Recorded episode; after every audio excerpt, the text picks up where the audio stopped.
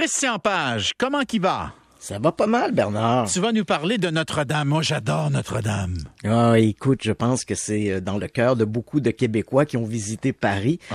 Non seulement on a on a l'opéra musical, hein, Notre-Dame de Paris, on a les films également qui, qui ont qui ont accompagné un peu toute l'histoire de Notre-Dame. Et bien sûr, pour les visiteurs qui ont passé par Paris, bien sûr, Notre-Dame est un détour incontournable. Puis on a hâte de la retrouver une fois qu'ils auront terminé les travaux là, de restauration. Voilà. Euh, on rappelle pour les gens qu'en avril 2019, la cathédrale Notre-Dame a été euh, le théâtre d'un terrible incendie.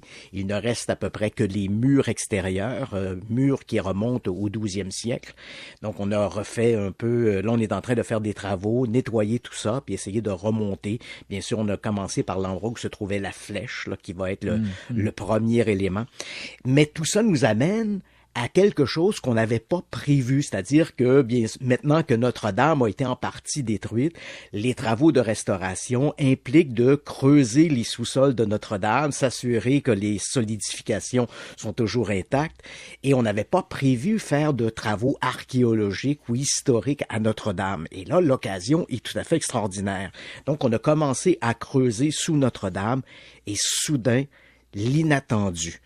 Notre-Dame, on le sait bien, il doit y avoir en dessous de Notre-Dame des sépultures, comme c'est souvent le cas lorsque l'on construit des grandes cathédrales, des gens impliqués soit dans l'architecture, soit des gens qui ont été aux commandes des, euh, des travaux vont se retrouver, s'ils décèdent durant les travaux, seront inhumés parfois dans sous le bâtiment.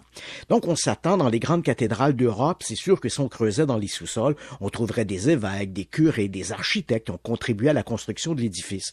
Mais notre notre-Dame n'était pas connue comme étant une nécropole importante peut-être deux ou trois personnages ont pu être enterrés dans le sous-sol de Notre-Dame, mais ça restait euh, tout à fait hypothétique. Et là, voilà, au moment où on est en train de, de travailler sur la partie ouest de Notre-Dame, au bout de la grande, pour ceux qui ont visité Notre-Dame, on se rappelle la grande, la, grande allée centrale qui mène bien sûr à l'hôtel. Mm-hmm. Alors, et on sait que lorsque l'on arrive près de l'hôtel, il y a un très grand espace devant l'hôtel. Donc, imaginons-nous qu'on travaille du côté ouest, alors que les, euh, les ouvriers s'affairent à travailler, à creuser.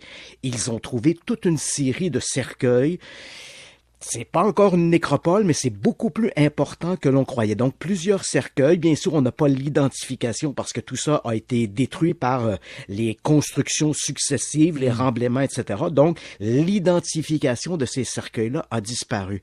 Mais parmi eux, une extraordinaire surprise, quelque chose de à peu près jamais vu. On a un cercueil en plomb qui est de forme anthropomorphique, c'est-à-dire qu'on a l'impression que c'est un peu un sarcophage qui suit les contours du corps qui est inhumé à l'intérieur. Donc ça, c'est très nouveau. Le cercueil est en plomb. Les experts qui ont regardé les modes de soudure, si je puis dire, disent, voilà, c'est un sarcophage qui date du 14e siècle. Donc, à peu près à l'époque où la cathédrale a été achevée. Hein. Les, les premiers travaux débutent en 1163 et les travaux seront terminés en 1345. Donc, on croit qu'il s'agit d'un sarcophage qui a été fabriqué dans cette première moitié du 14e siècle. Donc, à la fin des travaux de construction de Notre-Dame. Mais on n'a pas d'identification du personnage. On se dit, puisque c'est un cercueil en plomb, que les les gens qui ont construit le cercueil ont pris la peine de le mouler un peu à la forme du corps humain qui est à l'intérieur. Il devait s'agir soit d'un personnage, un ecclésiastique important ou d'un laïc important qui a contribué à Notre-Dame. Pour l'instant, la seule chose qu'on a pu faire, on a percé un trou à travers le sarcophage. Écoute, c'est quasiment du Indiana Jones. Ben oui, ben et là, on a envoyé un endoscope pour regarder à l'intérieur. Ce que l'on a vu à l'intérieur, c'est une partie d'un squelette. Il semble y avoir de la matière euh, végétale sous la tête, mais il pourrait s'agir aussi d'une chevelure importante qui est sous le corps et le personnage en question semble tenir sur sa poitrine un objet qu'on n'a pas réussi à identifier. Mais on a essayé de trouver là-dedans peut-être des indices de son identité, ce qu'on n'a pas trouvé. Et là, il y a quelques jours, donc le, cercueil en lui-même fait partie de découvertes qui ont été faites euh, au mois de mars dernier. Et là, donc, euh, on a comme entourer l'endroit de palissades, de grilles pour ne pas que personne puisse se rendre sur place.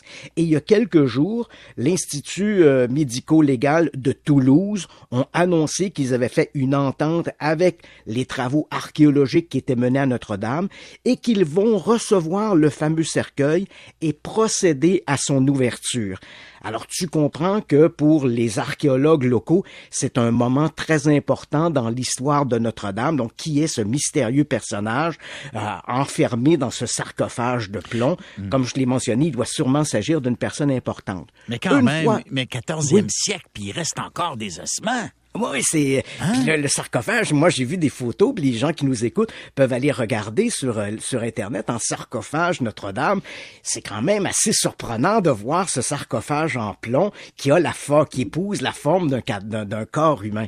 Et là, ce que l'Institut médico-légal de Toulouse nous a a annoncé, c'est que d'ici bon quelques jours, quelques semaines tout au plus, ils vont procéder minutieusement à l'ouverture du sarcophage, essayer d'identifier le personnage, et ensuite, une fois qu'il sera identifié, le sarcophage sera refermé et retourné à Notre-Dame pour être à nouveau inhumé à l'endroit d'où on l'a on l'a sorti. Donc, il va retrouver pour l'éternité l'endroit où il avait été inhumé originalement, mais là, on connaîtra son identité et on pourra laisser une plaque, une marque qui va identifier que sous cet endroit-là très précis, tel ou tel personnage ont été inhumés. Parce qu'on espère que l'identification, puisqu'on a ce qu'on appelle le contexte archéologique, on a trouvé ce cercueil de plomb au milieu de d'autres cercueils, on croit qu'une fois identifié ce personnage important, on pourra peut-être identifier les personnages secondaires qui ont été inhumés en même temps que lui. Ben c'est ça. J'espère, j'espère. oh, ben, moi aussi, c'est fascinant cette Ah, histoire-là. Vraiment, Christian, je continue de suivre ça pour nous. Puis Oui, tiens-nous tiens-nous au courant, mon cher Christian Page. On se retrouve euh, la semaine prochaine, hein? Absolument, absolument. Salut, mon gars, prends Ça soin marche. de toi. Salut. On s'en va à la pause euh, et c'est euh, notre ami Patrick qui prend le relais. On se retrouve demain. Salut tout le monde.